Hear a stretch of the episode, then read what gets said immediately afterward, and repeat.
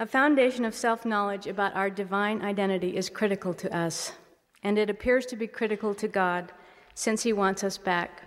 For this is my work and my glory to bring to pass the immortality and eternal life of man. He spends a great deal of time talking about our divine identity through his prophets in the scriptures. In fact, in a number of ways, he communicates his love to, uh, to us of our individual differences.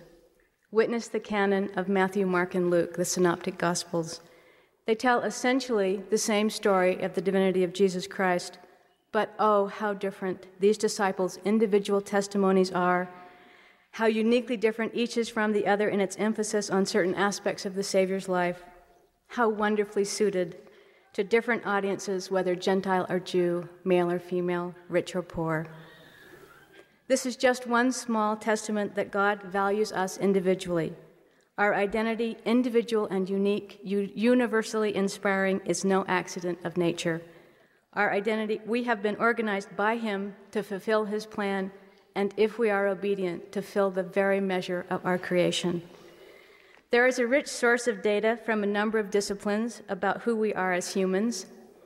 From literature, Walt, Walt Whitman's Song of Joys begins Oh, to make a most jubilant song full of music, full of manhood, womanhood, infancy, full of, full of common employments, full of grain and trees. Shakespeare's Hamlet recites, What a piece of work is man, how noble in reason, how infinite in faculties, in form and moving, how express and admirable, in action, how like an angel, in apprehension, how like a god. We find our human majesty reflected in the inspiring works of Michelangelo, our own Minerva Teichert, the symphonies of Aaron Copland, Beethoven, the sonatas of Clara Schumann. An impressive body of research and theory from the sciences informs us in a different way from the arts about the particularities of mortals. Sociologists, psychologists, philosophers, biologists, physicists, and chemists, and others educate us about this enormously complex species, humans. Each discipline's contribution to our understanding of our true identity, though impressive, is still puny in comparison to God's perspective. And those man made sources of our identity that are most reliable are those which testify to us of our true natures, our divine selves. This knowledge of selfhood must be guided by the precepts of God, not man. As a psychologist, I am hopelessly narrow in my scope about what to attend to when it comes to the subject of study of individuals. But as a member of the Church of Jesus Christ of Latter day Saints, I am broadened by Heavenly Father's expansive vision of us, and I am filled with joy that, about the possibility that I could possess the peace that passeth all understanding. If obedient, I can count myself as one of His disciples. A most amazing premise for identity. We are individually unique. Can you even imagine an intellect so large that it can keep track of the sands of the seashore? Or the very hairs of your head, which are all numbered according to Luke. After all, there are a lot of beaches, and there have been a lot of us humans born since the beginning of earthly time. But the scriptures testify of our uniqueness. And even though I cannot conceptualize of God's capacity to do this, I have faith it is true. God reminds us through the words he spoke to Joseph in the D&C Ye are little children and cannot bear all things yet. Ye must grow in grace and in knowledge of the truth. But fear not, little children, for ye are mine, and I have overcome the world. And you are of them that my Father hath given me, and none of them that my Father hath given me shall be lost, and the Father and I are one. That our identities are indeed eternal and unique means that Godhood really can be our goal. God doesn't want fawning minions. He wants clearly identified individuals who, of their own accord, come to him. My colleague Allen Bergin and I are working on a chapter on this very topic of identity. It's a tall order, but I have been enormously enriched by working alongside him as we subsume what we have learned from years of being psychologists within the expansive and beautiful gospel framework. Alan has spent a great deal of his career forwarding the cause of spirituality in a discipline in the discipline of psychology, promoting religion as healthy rather than harmful. There are many who believe that being religion, religious means you are neurotic. Dr. Bergin has an international presence because of his humble persistence in this matter. In our chapter, we identify the elements of eternal identity and make distinctions between what Allen has labeled the mortal overlay and pre existent character. I like this characterization as it reminds me of a poster we used to use in Young Women's. You are not um, a human being having a spiritual experience, you are a spiritual being having a mortal experience. As Allen states, quote, Although we inherit or acquire weaknesses through the mortal overlay, our eternal spirits, spirits carry with them into mortality characteristics from the pre existence. These inclinations may be obvious or subtle, just as talents may be manifest or latent. It is a continuing task in the development of self knowledge to determine whether a given disposition comes from mortality or premortality, and it is our responsibility to change it if negative and amplify it if positive. If it is our if in this quest it is equally important to remember that regardless of past spiritual history, Every spirit of man was innocent in the beginning, end quote. We carry the spark of divinity within us. Peter teaches we may become partakers of the divine nature. Alma says, Have you received his image in your countenance? And Jeremiah's words remind us powerfully of how God wishes to be a part of us. I will put my law in their inward parts and write it in their hearts, and will be their God, and they shall be my people. Our identity as His people encourages us to be individually strong, communally expansive. As the sociologist Rodney Stark has stated, after a hiatus of 1400 years in our time, a new world faith is stirring. The power of just who we were to become as a people apparently stretched out towards the Catholic priest Lucius O. C. Ratius in 1737 in a vision. One of my wonderful laurels introduced me to this quote which can be found in the Library of Basel, Switzerland, published in his words, Hope of Zion. The old and true gospel and the live gift thereof is lost. False doctrines prevail in all the churches in the face of the land. All we do is exhort the people to be just, fear God, shun evil, and pray. Prayer and purity may cause an angel to visit a deep distressed soul, but I tell you, God will have spoken within a hundred years. He will restore the old church again I see a little band of people led by a prophet and persecuted, burned out and murdered.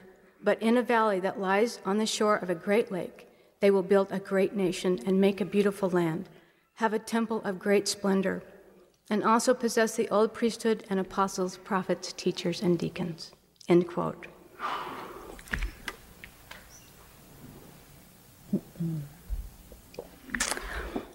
Our group identity is strong because of God's identity. He has stamped himself on our very souls, because of Joseph Smith's courage as a young man, because of the love and service of our prophets and leaders, from Brigham Young to Eliza R. Snow to the present day. The pure in heart are being drawn to this religion by the thousands. The recent women's conference testifies to this. Gladys Knight's testimony in word and song is just one example of one voice among many that is singing praises to our God. Our group identity is more than just an aggregate, though. It is the enormous personal power of the individual identities of you. Brigham Young reminded us that this mortal estate is a school to learn how to be gods and goddesses, having increased creating worlds while giving all glory to the Father. I would like to suggest that crucibles are one way in which we move towards eternity, connecting our premortal, mortal, and postmortal identities. A crucible is a severe test or trial, one that causes a lasting change or influence. There is clearly some type of critical transformation that occurs.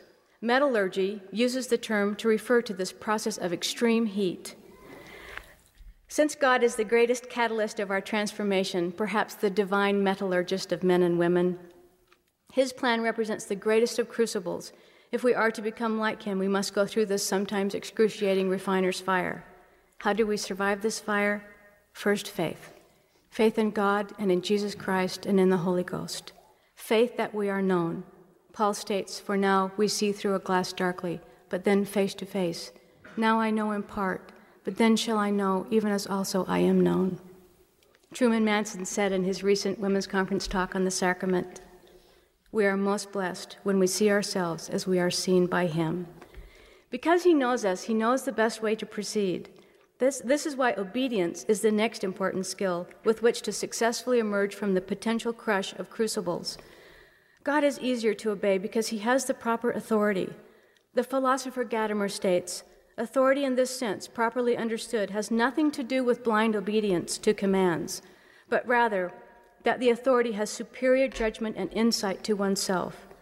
The prophet Joseph stated, quote, As God has designed our happiness and the happiness of all creatures, he never has, he never will institute an ordinance or give a commandment to his people that is not calculated in its nature to promote the happiness which he has designed and which will not end in the greatest amount of good and glory to those who become the recipients of his laws and ordinances.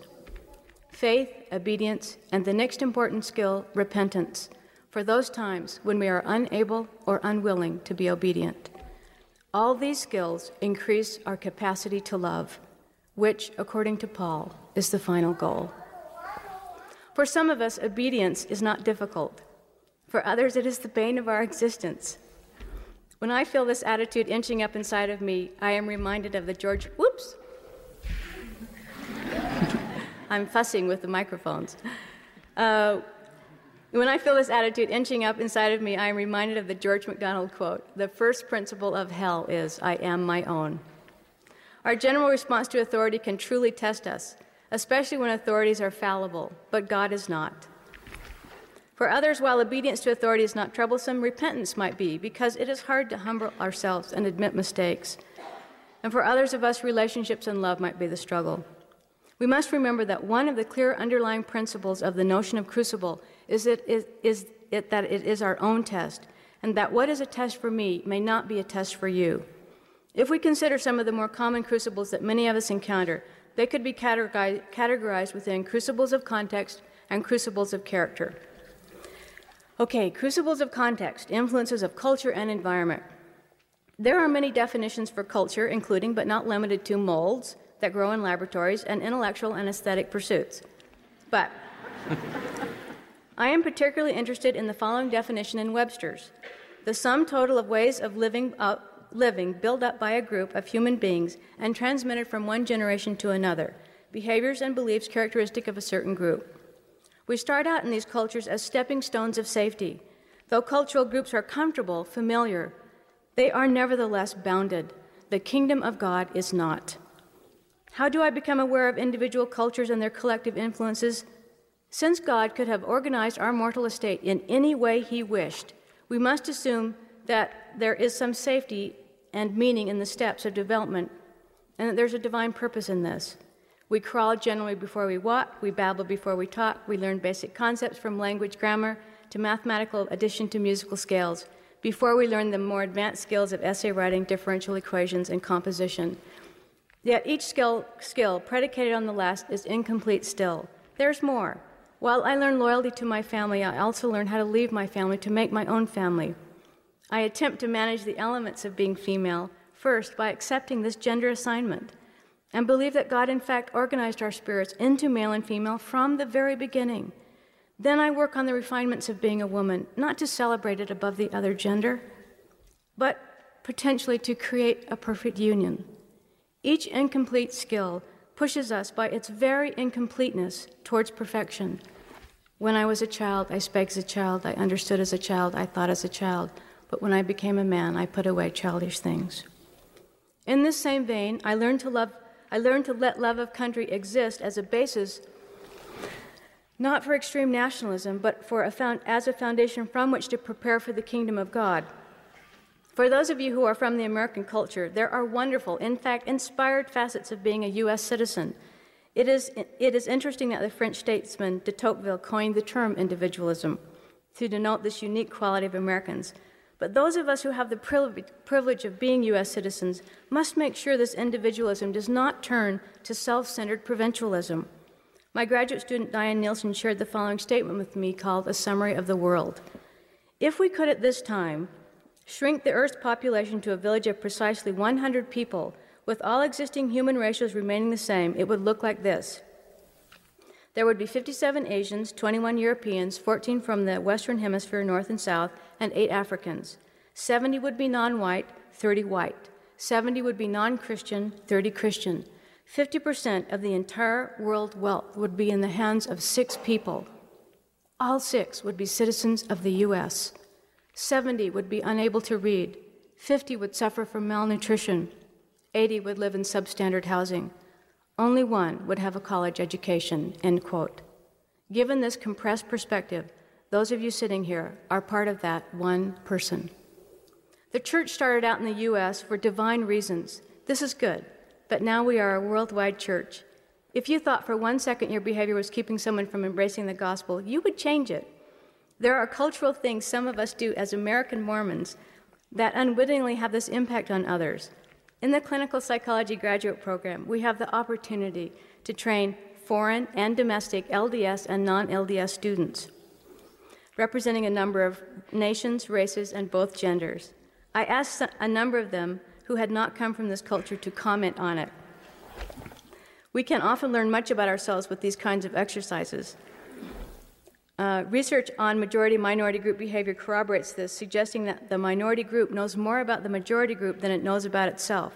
For instance, in corporate America, black or African American workers can accurately portray patterns of behavior and attitude about their white coworkers that the white or Caucasian workers are somewhat oblivious to. My colleague, Dr. Kate Kirkham, an international consultant to business on the issue of diversity, uh, has spent a career corroborating this notion and has an excellent paradigm to elucidate it. When I asked the graduate student outsiders to comment on good and not so good things about Americans, here's what they said. Good things about North American culture include lightheartedness, sense of justice, and that anything can be accomplished by anyone with will and determination. Less attractive things wastefulness of natural resources, selfishness, not valuing older people. What about the Mormon culture?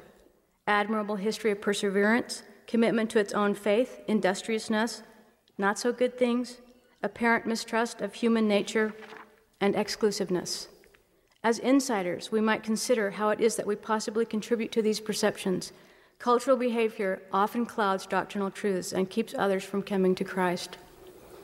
The clinical students attempt to learn about their own cultures by keeping journals. In effect, this is a way of taking a fish out of water. My students tell me the ways they have changed as they engage in journal keeping and other exercises that make them aware of their isms sexism, racism, even materialism.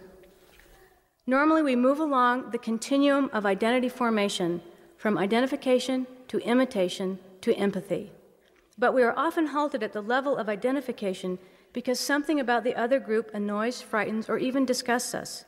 We are unwilling to consider that the other gender, another race, a different ethnicity, someone in simply another circumstance might feel, because it seems so out of our experience or comfort zone. This stops us from knowing them and eventually from knowing all of the parts of ourselves, and it keeps us from being potent with them. For instance, our clinical psychology students work with male sex offenders at the prison. It takes them a long time to learn how to be effective therapists not simply because the culture of the prison is sometimes built on punishment rather than rehabilitation, but also because the students are understandably appalled at the nature of these crimes. Notice, pardon me, but after a while they begin to see what motivated some of these people to do the things they did. Notice, I'm not saying they agree with the behavior. They begin to understand it, and part of this understanding is based upon accepting the natural man instincts inside themselves, that all of us, house the potential for inappropriate aggression and sexual expression. This acceptance often comes by way of dreams that inform them about what it must be like to be these incarcerated men. While shocked at first, they learn to use this knowledge to make a difference with these inmates so they are less likely to reoffend. If the Lord Himself sank below all things to atone for us, if He understood the needs of all of us, including all manner of evil and every failing we would ever be capable of, might we too need to consider that such empathy is required of all of us. God has told us that we must all overcome the natural man. Perhaps along with appetites and lusts, this also includes forms of subtle hatred, the smugness of superiority. These are uncomfortable to notice. Here is an excerpt from one white Mormon student's journal when she volunteered in Zimbabwe, which I quote with her permission. Most of all, I fear my own racist attitude. The test here is for whites not to abuse their perceived authority. I say perceived because God is the true authority. We must have righteous treatment of all people, end quote. We all possess at some level forms of discrimination towards the other gender, other races, even other IQ categories. You in this audience are in the high end of the normal curve when it comes to IQ. This may embarrass you, it may make you feel puffed up, or it just may be. Rather than pretend it isn't so because of discomfort, we need to let it be what it is and use it for good. Noticing many of these cultural influences is so uncomfortable to some of us we sometimes project unwanted parts of ourselves onto other groups who then bear the burden of these traits for us. Paul states Charity envieth not, charity vaunteth not itself, is not puffed up, doth not behave itself unseemly, seeketh not her own, is not easily provoked, thinketh no evil, rejoiceth not in iniquity, but rejoiceth in the truth. And Luke writes, why beholdest thou the mote that is in thy brother's eye, but perceivest not the beam that is in thine own eye? Joseph Smith had a great way of dealing with, uh, of doing this difficult work. The story goes a woman went to the prophet upset about some things another member of the church had said to her. The prophet told her that if what the man had said was untrue, she should ignore the matter, because truth would survive, but untruths would not. The woman, uh, let's see, the woman felt the comments were untrue, but she was not satisfied with ignoring the matter. Does this sound familiar to any of you? The prophet then told his way of handling such comments. When an enemy had told a scandalous story about him, which had often been done, before he rendered judgment, he paused and let his mind run back to the time and place and setting of the story to see if he had not, by some unguarded word or act, laid the brick on which the story was built. If he found that he had done so, he said that in his heart he then forgave his enemy and felt thankful he had, he had received warning of a weakness that he had not known he possessed. The prophet told the sister she should think carefully about whether she had unconsciously given the man any reason to say the things he did. After much thought, she decided she had, and she thanked the prophet and left. As a culture, we want to be able to reduce those traits that turn people away from us. Perhaps we could use the prophet Joseph's model so that, as Neal Maxwell suggests, we don't become a provincial people, isolated geographically and intellectually. We want the hope that we have to shine so brightly that others cannot help but be drawn to it. We can be comforted to know, however, that the truth will prevail, no matter if, as individuals, we act as clear corridors to the truth or confusing mazes. The next set of crucibles are crucibles of character that influence us from within they are stated in terms of dilemmas or essential tensions, and sometimes have to be tolerated while we search for resolution or transcendence. The first is the crucible to know thyself versus know, N O, thyself. On the one hand, we are admonished to know ourselves, to sharpen our countenances upon each other, to become so sure of our inner attitudes and outward behaviors that we are knowable and known. Possessing a sure identity, though, does not mean vain selfishness. But what does it mean? We have been told that to lose ourselves is to find ourselves. We know from Scripture it was important that the prodigal son came to himself.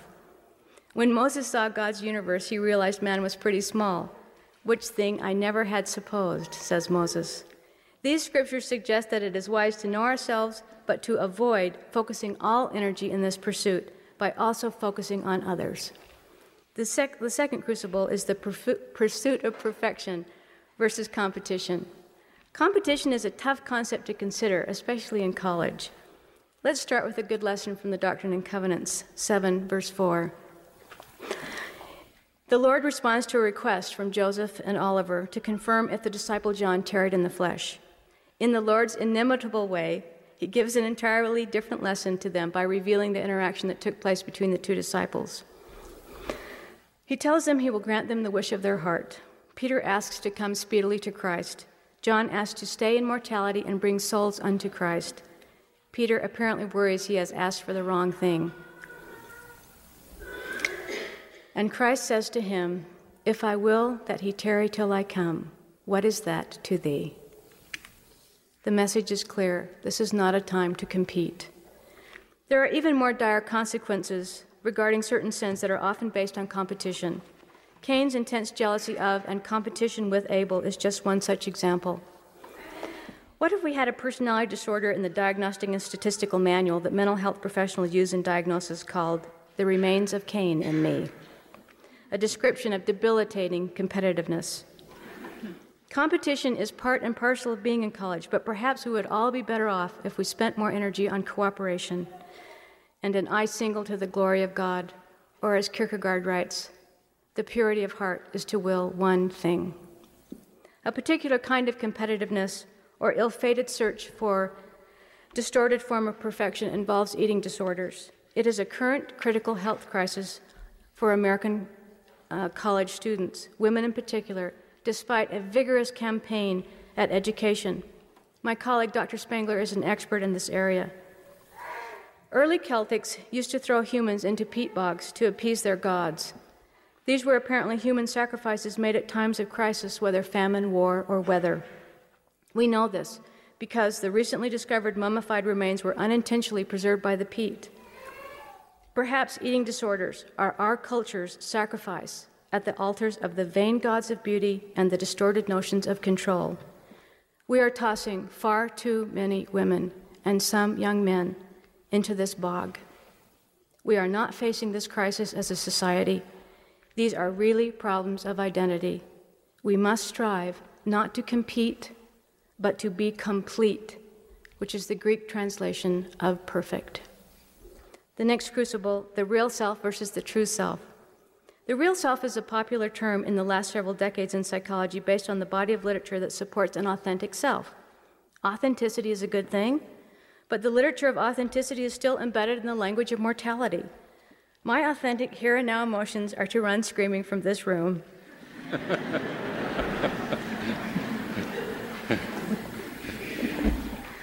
I am really nervous. but I have an overriding message coming somewhere from my prefrontal cortex to hang in there. I said I'd do this. My parents taught me to be responsible. My teachers taught me to take risks. I tolerate the tension of these because I know that obligation is more important than mere authenticity. The psychologist William James wrote to his wife in 1878 I have often thought that the best way to define a man's character would be to seek out the particular mental or moral attitude in which, when it came upon him, he felt himself most deeply and intensely active and alive. At such moments, there is a voice inside which speaks and says, This is the real me. End quote. God wants us to be alive in Him. If we do not choose Him first, whatever we have chosen will keep us from Him. Struggling with being real and authentic requires a willingness to be true to God first in order to come to our most true identity as sons and daughters of heavenly parents. The next crucible is the ordinary versus the extraordinary. Our context often alters our perception of what is normal or average. For instance, in this audience, how many of you are returned missionaries? Raise your hands. My. Given this number, those of you who are or will be missionaries might think, well, this is pretty ordinary that I'm going on a mission or have been on a mission. But if we set you down in almost any other culture, that so many of you go to the far ends of the earth is really quite extraordinary.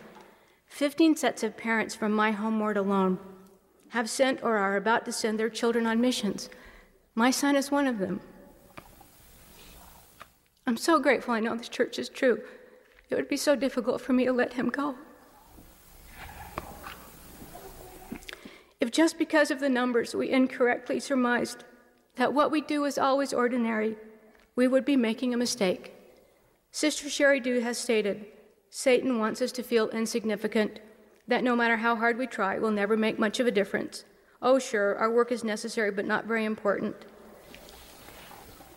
This is a big fat lie. It is a diversion designed to keep us so focused on any perceived injustices that we completely overlook the opportunities and privileges that are ours, and we underestimate the vital nature of our contribution, and we never come to understand the power we have to change lives.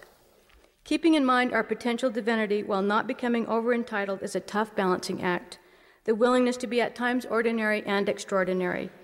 This teaches us lessons of humility and of being leaders and followers.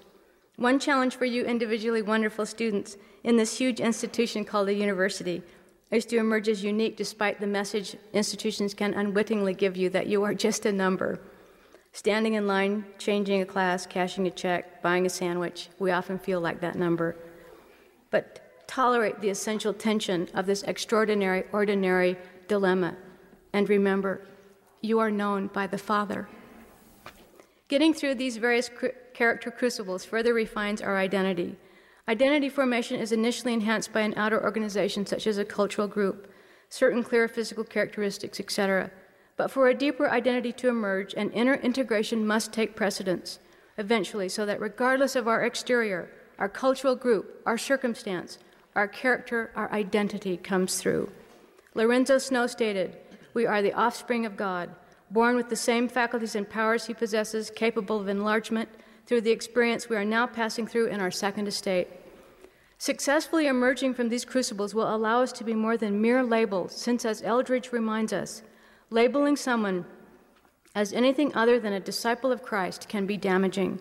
During the last days, the adversary has been trying to convince people that all kinds of trials and weaknesses are permanent. I am anorexic. I am alcoholic. I am weak. I am gay.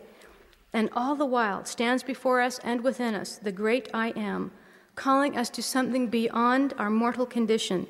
He reminds us that we were with him long before we were with the world. Many times, these two crucibles of context and character collide in the dark night of the soul. In the scriptures, we have accounts of those who were prepared when they came to their crucible. The most compelling, of course, is Christ at Gethsemane. The stories of Moroni, Abish, Anna, Daniel, Esther, Job, these also help us.